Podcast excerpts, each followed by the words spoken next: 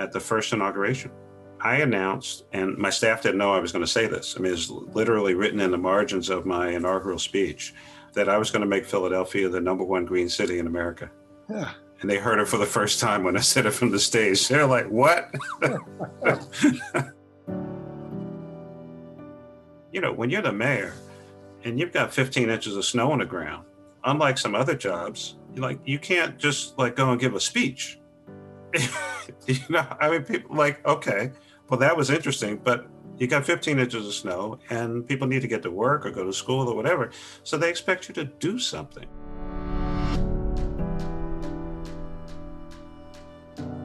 Welcome to Straight Talk, a podcast about big ideas featuring candid discussions with some of the world's foremost thinkers and doers. I'm Hank Paulson, chairman of the Paulson Institute, and today I'm speaking with Michael Nutter. Mike is a former two term mayor of Philadelphia who previously spent almost 15 years in the Philadelphia City Council.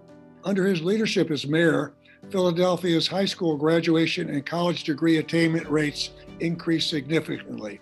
Homicides were brought to a 50 year low, and its credit ratings were upgraded to the A category for the first time since the 1970s. Mike served as the president of the United States Conference of Mayors and since leaving public office in 2016, he has remained active in public policy, government, and civic life. He serves on the advisory board of the African American Mayors Association and is a founder of Cities United. He also serves as a David N. Dinkins Professor of Professional Practice in Urban and Public Affairs at Columbia University.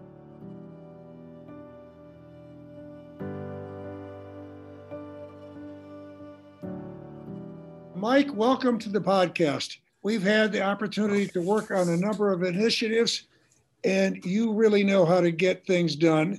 So I'm really looking forward to today's discussion. Hank, thanks for having me. Glad to have you here. Let's start with your early life. You were born and raised in Philadelphia. What was yep. it growing up black in West Philadelphia? Well, so this is uh, you know I was born in the late uh, in the late fifties. I think fifty seven might have been the height of the baby boom. So I think there are a lot of us from uh, from that time, and the neighborhood was uh, I've often described it as kind of um, middle middle class. We were the the Nutters. We were the third black family on our block, and I would say by the time I was about ten, uh, there may have been three white families left. So a pretty significant change the times today are somewhat reminiscent. There was a, uh, but a, you know, different, but a fair amount of racial strife. I mean, this is still gone into the 60s. I was six years old uh, in first grade when President Kennedy was killed, and uh, remember that day very specifically. Um, you know, uh, Martin Luther King, Robert Kennedy, Medgar Evers, Malcolm X, uh, Man on the Moon. You know, at the same time, significant concerns about violence and also police brutality. Uh, in Philadelphia, Frank Rizzo uh, had been the uh, police commissioner and then the mayor. Um, gang war activity, uh, all of that, and I was, you know, going through grade school and, and into high school. So it was it was an interesting time, that's for sure. Yeah, I, I was in, you know, I was, I'm a few years older. I was in high school, so I still remember what it was like when it came over the PA system that the President Kennedy was shot, and then, oh my gosh, the others. Uh, Bobby Kennedy, Martin yeah. Luther King. Yeah. Yeah. I, I lived in a suburb of Chicago, so I was insulated okay. to some extent. But, you know, the police brutality, I, it's Chicago 7, you know? Yeah, yeah, yeah. And Mayor Daley. Sure. So, what was your family like? Uh, did you get inspiration there to pursue your career in local government? No, not really. I mean, politics was not the family business. Uh, my father had been in pharmaceutical sales uh, from time to time. He was a plumber.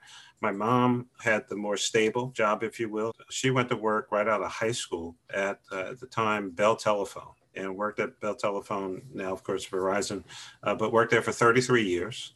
You know, raised uh, my, my sister and I, and you know, it was the four of us and my grandmother. So my mom's, my mother's mother lived with us. Uh, my mom is a twin and they had a younger brother, but my mom was the last one out of the house. And so I guess it was last one out of the house takes grandma. Uh, so she, so she lived with us. And uh, I developed a very, very close uh, relationship with her. Her room was right next to mine. She had the kind of the last room in the in the house, and we became very close uh, over time.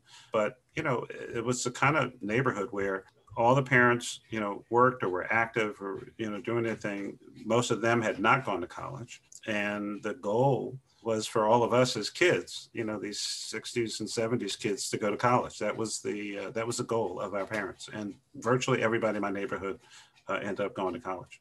And that makes a huge, huge difference. Yeah. And so then I'm trying to get at because you know I think everybody knows you as this highly successful mayor. Well, but you are kind. A long time. You know, it's kind, yeah. but it's got the added virtue of being true, right? You because you were so so.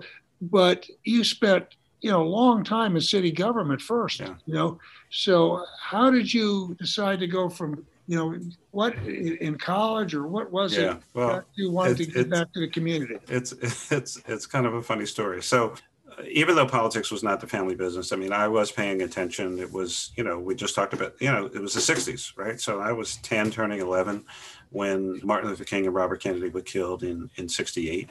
The Vietnam War was still going on uh, when I was a teenager. So I was paying attention. You certainly recall the barrel with the, you know, the balls and, and picking numbers and all that kind of stuff. So, I mean, the war was starting to wind down, but I was paying attention you know, the 68 convention in Chicago and all this strife going on in America. I had a great American history teacher at my high school. Uh, went to St. Joe's Prep, uh, Jerry Taylor. And he really gave me a sense and helped inspire me just to pay attention to what was going on in American politics and in history and, and, and government. But my real story of public service, I mean, other than my parents instilling a sense of, you know, responsibility in the community, and every Saturday people went out and, you know, swept their their steps and their sidewalk, and we had block meetings and parties and all that kind of stuff. But I went to I went to Penn, and my best friend from high school, Robert Bynum, he and I, best friends still today, went to Penn together. He went to Wharton. I was a biomedical engineering major. I admitted to the engineering school because I was pre med and freshman first semester chemistry, it became very clear that I was not going to be a doctor because I was on my way to failing that chemistry course. And so, you know, I needed a change of direction. In any event, the following summer, summer of 76, Robert's dad opened the first black owned discotheque in Philadelphia. And we went to work there. And it was there at 19 that I started meeting all these elected officials, candidates and people who wanted to be involved in politics. And that's where I really started to see what was happening. You, of course, recall the rise of Black elected officials and Black politics in the 70s, mid 70s to late 70s. And it was at this nightclub that I started really seeing what was going on on the political scene in Philadelphia. One thing led to another. I started working with volunteering for a city council person in the early 80s. Chicago was on the verge of electing its first Black mayor. Harold Washington in 1983. Philly and Chicago are on the same election cycle. Wilson Goode was running in that 83 race in Philly. And my guy was running for reelection for city council. So I was now getting involved in the political process in Philadelphia, 25 years old. And that's where the inspiration came from and the understanding about public service. Interesting. I'm going to go on with public service, but you said something that resonated with me. It sounds like you went to a Catholic school, right? Yeah, uh, uh, born and raised Catholic, uh, Catholic grade school and a Jesuit high school. Yeah, well, I remember it. Maybe I've remembered this incorrectly, but when I was in the White House as a kid, and we were looking at education, I think it was Philadelphia, where John Cardinal Krol yes was, and mm-hmm. because I remember then looking at education and looking at the per capita cost had doubled, the overall cost had tripled in America, and, and the output hadn't increased you know, the quality hadn't increased. But in a few places, it made a big difference. And one was Philadelphia. And I remember spending time with Cardinal Krol. And I remember them thinking, going to Richard Nixon, obviously it went nowhere, and saying, you know what, this property tax is a blight on urban America. Mm. And it's unfair in terms of what it does to education because right. wealthier neighborhoods are better, you know, mm-hmm. in the suburbs have yeah. a better focus. We should Bigger do tax base we should do away with urban property tax. We should have a value added tax or something to fund you know, mm. fund schools wow. and do something. And so any event, so it's fast.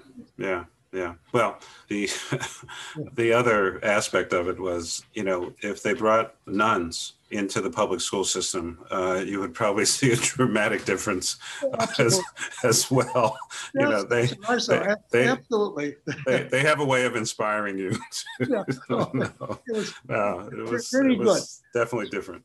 So now so I want to go and talk a little bit. You are regarded as, and, and, rightfully so, as one of America's most distinguished and successful mayors. And we'll talk more about that in a minute.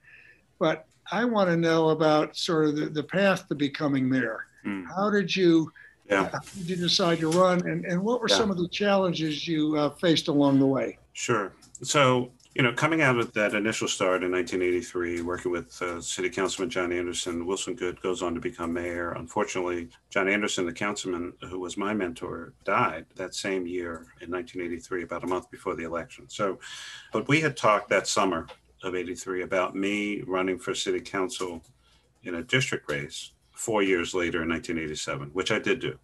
Unfortunately, I lost, but learned a lot, and then ran again in 91 and was successful and then I, I, I mean, I was a pretty active city council person. I mean, I had a district, but I was also very much into the legislative process. So, you know, I did the smoking ban in Philadelphia, ethics reform, created an ethics board, campaign finance reform. You know, just very active, very visible in that way. Um, unlike Chicago, we have a two term limit in Philadelphia. So we're coming up on 2007 at the time. I'm in my fourth term in my late 40s. And my now predecessor, during his administration, there have been some challenges uh, in terms of crime, in terms of some ethics uh, related issues, not specifically with regard to the mayor, but some other people in the administration. And I was just, I was starting to feel like, what am I going to do? I make a say in city council forever, which I loved, but you know, I wanted to do more. Thought I had some ideas, and as they say, you know, no one's ever scored a touchdown from the sidelines. And so if I was going to get engaged, you know, kind of put yourself out there. So I took a poll in May of 2006, you know, kind of much like Chicago, Philly, heavily Democratic city. If you win the Democratic primary, you should go on to win the general election. So about a year before the primary in May of 87, I took this poll, well known, highly regarded, Garin Hart Yang, Democratic polling firm, comes back and says, in a five way race, all the names that they put in, I could not win. Yeah. And it's like a serious poll with serious money. And this is May of 06. In June of 06, I announced that I was resigning my seat in city council and going to run for mayor with a poll in hand that said that basically I couldn't win. It ended up being a five way race. Two members of Congress, a powerful state legislator who had been chair of the House Appropriations Committee for 20 years, and first time in Philadelphia, a self-funder, a multimillionaire who put $10 million into his own campaign and raised another two. And then unemployed me, now at that time, former city councilman. I think the path was uh, we had a plan, and the plan was to talk about issues and to campaign hard.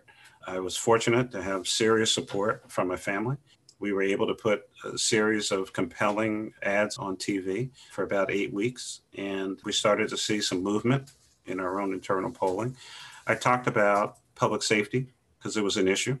I talked about public education because it was an issue. I talked about jobs and sustainability because they were issues, and integrity in government, transparency and openness.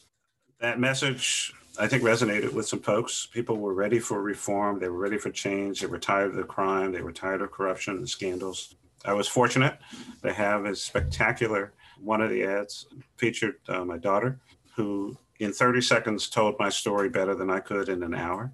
And people started paying attention to us, and we won.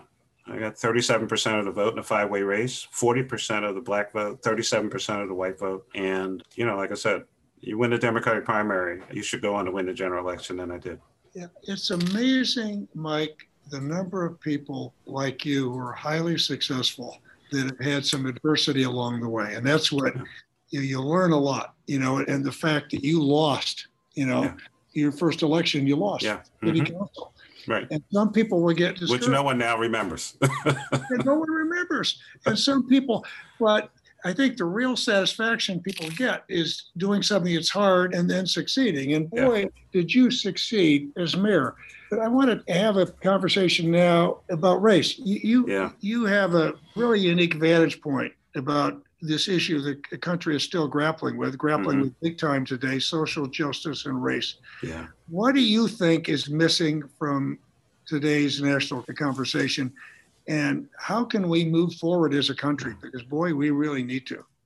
Well, I mean, thank you for what you said, Hank. I think part of what's missing from the national conversation, quite honestly, is a national conversation. As Americans, we just all have to become more comfortable because we're going to be uncomfortable, but we have to become more comfortable with being uncomfortable about talking about race. This is the one thing, you know, other than your own personal income. I mean, no one actually wants to have a conversation about race. People are either afraid, they're nervous, they think they're going to say the wrong thing. Some people think, you know, well, look, we elected a black president. I mean, like everything's okay, right? Uh, some people use that as a, as a badge. You know, well, wait a minute, I voted for Barack Obama twice. I can't be a racist. Like, what does that have to do with anything? So, and then I think just there are many, many Americans who just don't want to acknowledge the history.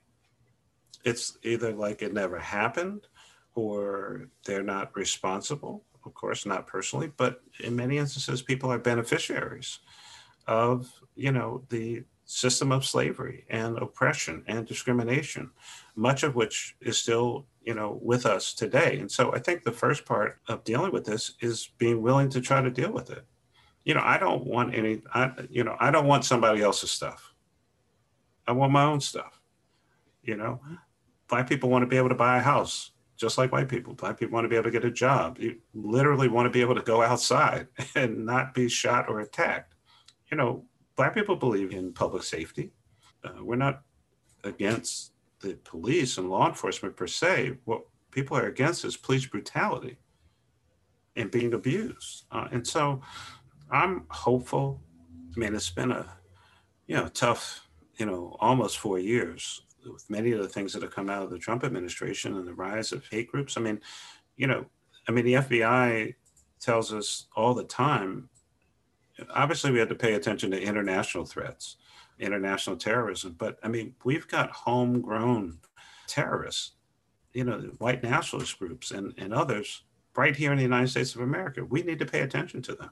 So, you know, but look, I'm an eternal optimist. I think that we can continue to kind of get ourselves together. I do believe in the more perfect union and just being willing to, you know, raise these topics like like you. And I mean, I don't know if the listeners know, I mean, you know, you and Erskine Bowles and economic strategy group. I mean, you're willing to have these conversations. And I just, I'm hopeful that other leaders, people that folks respect, will be willing to at least listen. This is an incredible country. I've had an incredible amount of opportunity. I still have much to give back, but we have to have these conversations. Yeah, I, you know, I couldn't agree with you more. And I believe in progress. And I do think one of the great things about the United States of America is when there's a problem, we usually shine a light on it. Mm-hmm. And it's often what we see is very messy and wrong, but then we work to make it better. Right. And uh, that should be, that's yeah. the, the, best of America, right? And we have to be willing to put in the work. I mean, these are not simple. It's not going to happen without work. No. It's not going to happen by saying a few words and which really gets me to my next topic here, which is I've heard you say it so much I can almost say the, the words myself and think that I invented them, because I've heard you say time and again talk about the uniquely pragmatic problem solving orientation of American mayors. They don't get wrapped up in ideological debates because they're busy solving real problems. Right. If they don't solve them, they don't get elected. The problems that voters care about. So, talk a bit about that and mm-hmm. what you think our national politicians can learn from our mayors.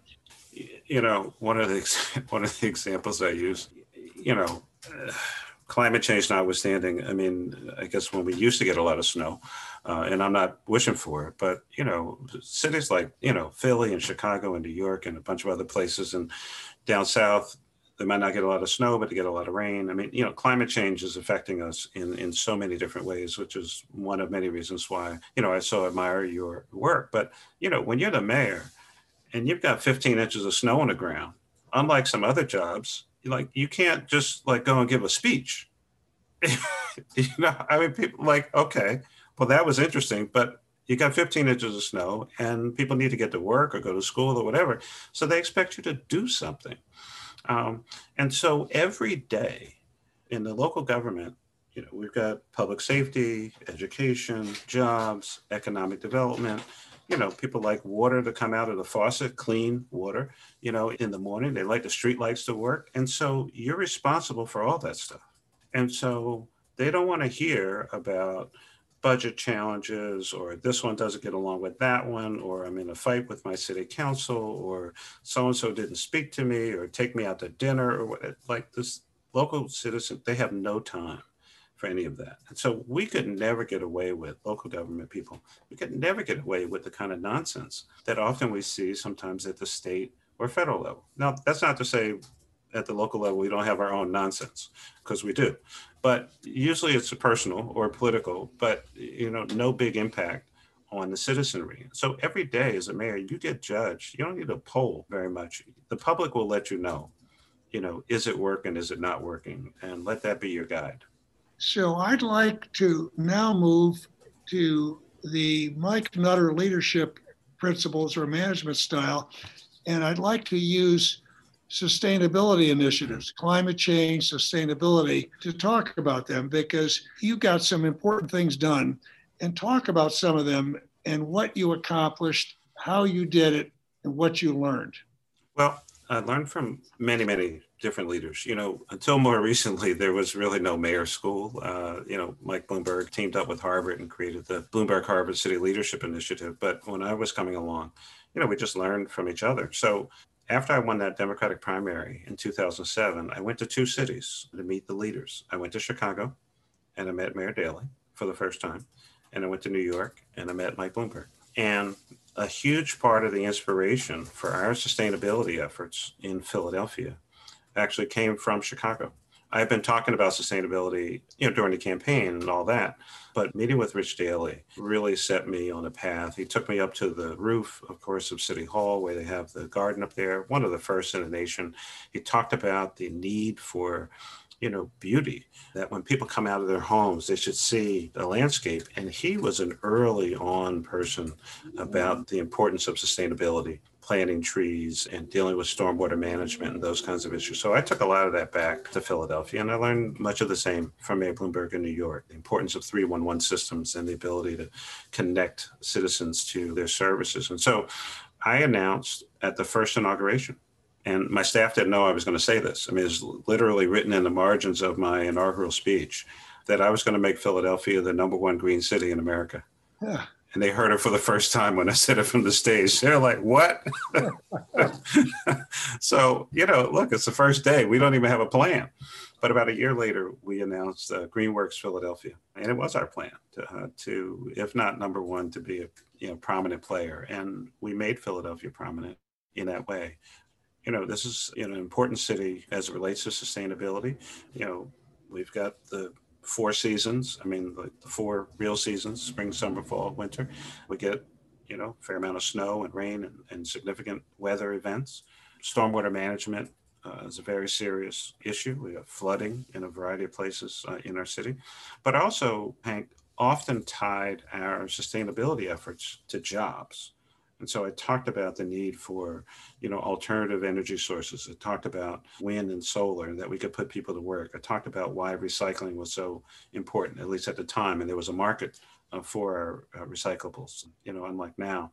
And so what I tried to do with sustainability is to always connect it to the people that you know sometimes these loftier goals and you talk about you know rising sea level and the you know the ozone layer and you know icebergs and you know breaking away et cetera et cetera i always tried to make it relatable that it was about saving your neighborhood, it was about jobs, it was about economic opportunity.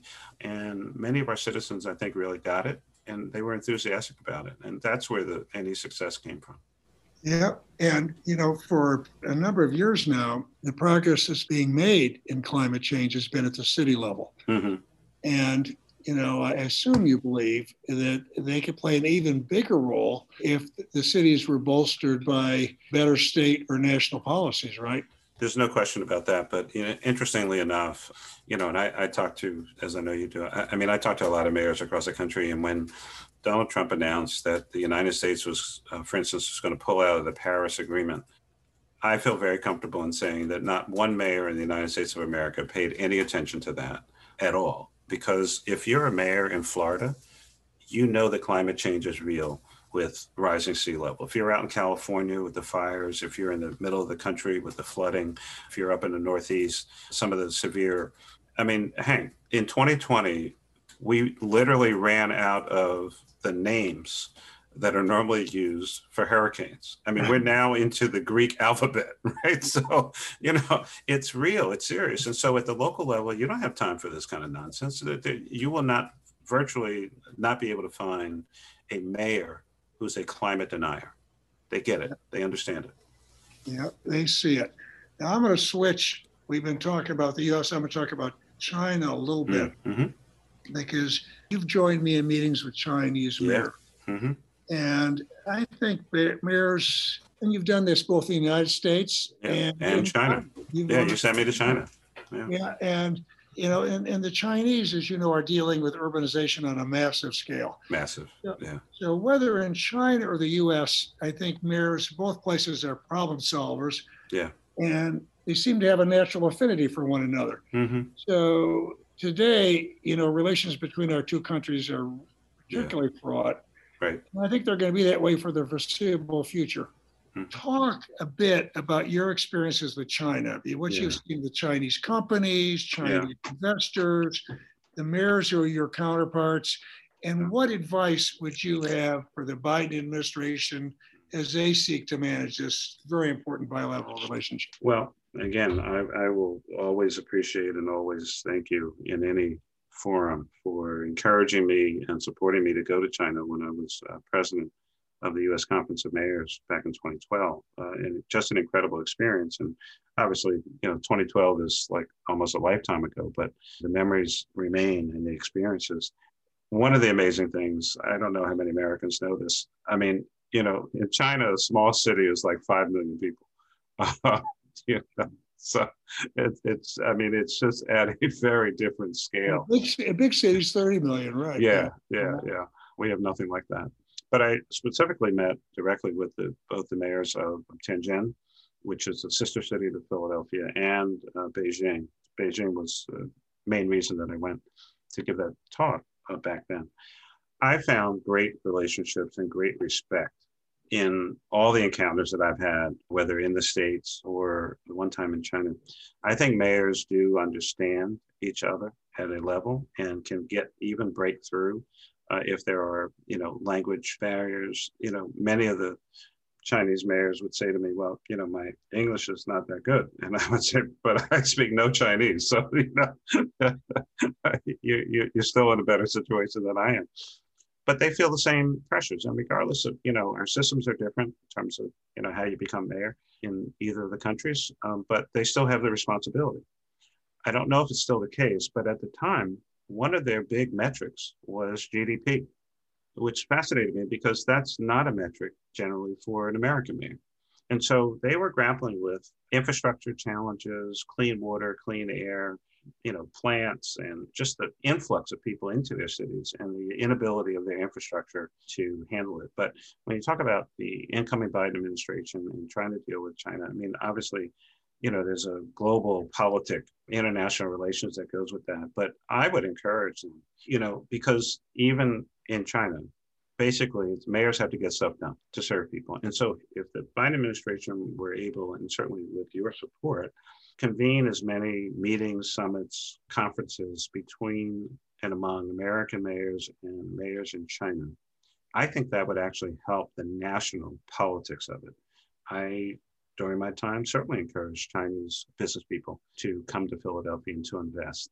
One of the mayors brought a delegation to Philadelphia with business people. They're looking for investment here, and many American businesses are looking for investment opportunities in China. People still want to do business, and we could be each other's greatest partners. I remind people all the time my job was to fill potholes and pick up trash. So, you know, I didn't spend a whole lot of time on the international relations component of it and trade deficits, et cetera, et cetera. But I think if you put a bunch of mayors together in a room, they would actually start to solve some of these problems. Yeah, and the interesting things, just to resonate two things you say when times are the most difficult between Beijing and Washington, building bridges is very important. Mm-hmm. And as many bridges as we can have. It's, it's yeah. hard to go to war and fight with people that you know and that are friends. Yeah. And I think the mayor to mayor bridges are particularly important. Yeah. The other thing, which today, when you go to China, and I haven't been now because of the pandemic for a while, but in addition to reciting GDP, they're all reciting air quality numbers, environmental you know, mm-hmm. targets that are being yeah. met. Yeah. They have a big focus on that. Yeah. So I, I want to now get your view on another big issue. In the wake of this pandemic, there's been a lot of speculation as to what the future holds for cities. Mm-hmm. You know, it wasn't long ago, you know, when we started with the economic strategy group, that we were talking about people flocking to the cities and the urban rural divide was a yeah. major concern. Yeah. Now, you know, many are fleeing the city. Yeah. Okay. And to what extent will COVID 19 and its economic aftermath impact cities? Yeah. And how should city leaders be responding? Is this is this just a short-term phenomena? Is it going to have a longer-term tail? How do you see it? I'm tending more to the side of a you know, slightly longer tail. I don't, I don't think this is going to be a blip uh, on the screen, but I think that there are ways for us to deal with this. First of all, there is still something. I mean, you know, hopefully no one is out there saying that you know cities are dead. You know, we we have surprised people numerous times. All of them have certainly taken a hit. People who can, you know, get to the suburbs or get to their other place or you know want to be in a bigger house or need room, you know, because of, of COVID-19. We, we certainly understand that. Uh, remote work, you know, I think is going to continue to be a thing for some time. I think American businesses, uh, you know, internationally, people are figuring out, you know, maybe we don't have to have everybody in the office. Maybe we don't have to have all this real estate. Maybe, you know, but there is still something to the liveliness of cities that you just can't get in some other places. I think first and foremost, you know, cities like the states and obviously the federal government, we have to get this virus under control. And I think once that happens, you actually will see some people, you know, coming back to cities. We've got to get kids in school safely and adults back to work safely. It really jumpstart the economy. The federal government, we've got to break through uh, this idea of the federal government almost fundamentally starving cities. You know, all the efforts that took place back in the spring, many of which need to be replicated. I mean, the Federal Reserve and, and Fed chair, so many others calling for increased investment in cities and states. I mean, all of these things go together. And it's not like I'm sitting here saying anything of any brilliance. I think they all know this. This is just bad politics, and we've got, we've got to figure out how to break through it you know, a city like Philadelphia is very easy for people to stay in the suburbs and still have business activity uh, in the city. And so I think cities are really going to be forced, they haven't already, to have better relationships with their regional political jurisdictions and, and figure out now how to fully function more as a region and not just as a city by itself and slowly get economic activity back in, in the cities. But we need to stop competing with our suburbs and embrace them as partners. You know, to just emphasize one thing you said, it's bad politics and it's terrible economic policy not be providing stimulus money to the cities. So all those that argue, well, we're bailing them out, would be bailing them out of mismanagement. No, that's not the case. False. The, the other programs the other stimulus have, have been designed to replace income that was lost because of the pandemic, whether right. it's to small businesses or to individuals. Well, guess right. what? Right. Replacing part of the money the cities have lost is essential. And one of the things we learned in 2008 coming out of that crisis mm-hmm. is we would have come out quicker, but state and local governments, particularly cities, had problems. And Yes, so there's a big impact to money going to the cities. right. Big, big impact. And it's, Absolutely. and it's a it's a shame that it hasn't happened. And the interesting, one last point on that. And so the federal government stepped up. It started in 08, uh, while, of course, you were still there, and then carried over into the Obama administration. You can always find, you know, a few things here or there, but I mean, there were virtually no issues, no problems, no scandals Yeah. with uh, the cities and the counties and the states out of the big uh, economic stimulus program from 2008 and 2009. I mean, it's just it's it's it's this fiction that you know, oh, and and the politics, you know, oh, we're going to bail out these democratic cities that mismanage themselves. I mean, the government literally put people out of work Yeah. in this pandemic, right, to save lives. Government did. The government did. And if, if there's ever the right role for government, it's to replace at least part of that revenue. Yeah. Now, one last question, Mike. Mhm. So, young people today, Yeah. you know, what advice would you give to young people who are interested in pursuing a career in public service or local government? And, and would your advice differ at all for a young Black professional? The advice would be the same. You know, I give everybody pretty much the same advice: get engaged, get involved, pay attention to what's going on. There are numerous opportunities to serve, local, state, federal, uh, just in your community. You know, you, you don't have to start out trying to run for mayor or governor or, or something. There are school boards, there are general assemblies and state legislatures. There's, you know, get on a, an advisory board. You know, find your passion, figure out how you can fit in, meet people, get engaged, get involved. And, you know, if people want change, you have to be a part of the change. You know, it's not like changing the channel on the TV. I mean, you actually have to do something. Know, that's best advice I've heard in a long time because, you know, so many people want to start at the wrong level. If you're a young person, you can afford almost anything other than not to learn. And you've got to get your hands dirty. You've got to learn your stuff, Mhm. get involved, do a good job, and one thing will lead to another, right? Absolutely. There's no question about it. I mean, that's how I came up. Uh, that's how I, I learned. Uh, I mean, as I mentioned, I lost that first city council race. I mean, you know, look, I've won and I've lost. I know which one I like better. And I didn't know it at the time. But actually, the best thing that happened to me was to lose that first race. I learned about myself. I learned about other people. Uh, but most importantly, I also learned that I really don't like to lose. And I never lost another race after that one. That's a good lesson. Mike, thank you. Thank you. Thank you a lot today. I'm really glad that you continue to be so active in the most important issues of today. Well, Makes having a good time. And, and I appreciate our friendship and relationship. And you keep me pretty active too.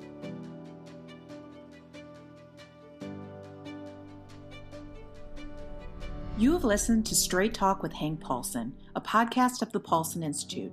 To find more episodes from leading thinkers and doers, please visit paulsoninstitute.org backslash straight talk or download on Apple, Google Play, Spotify, and Stitcher. And don't forget to rate and subscribe. Thank you for listening and see you next time.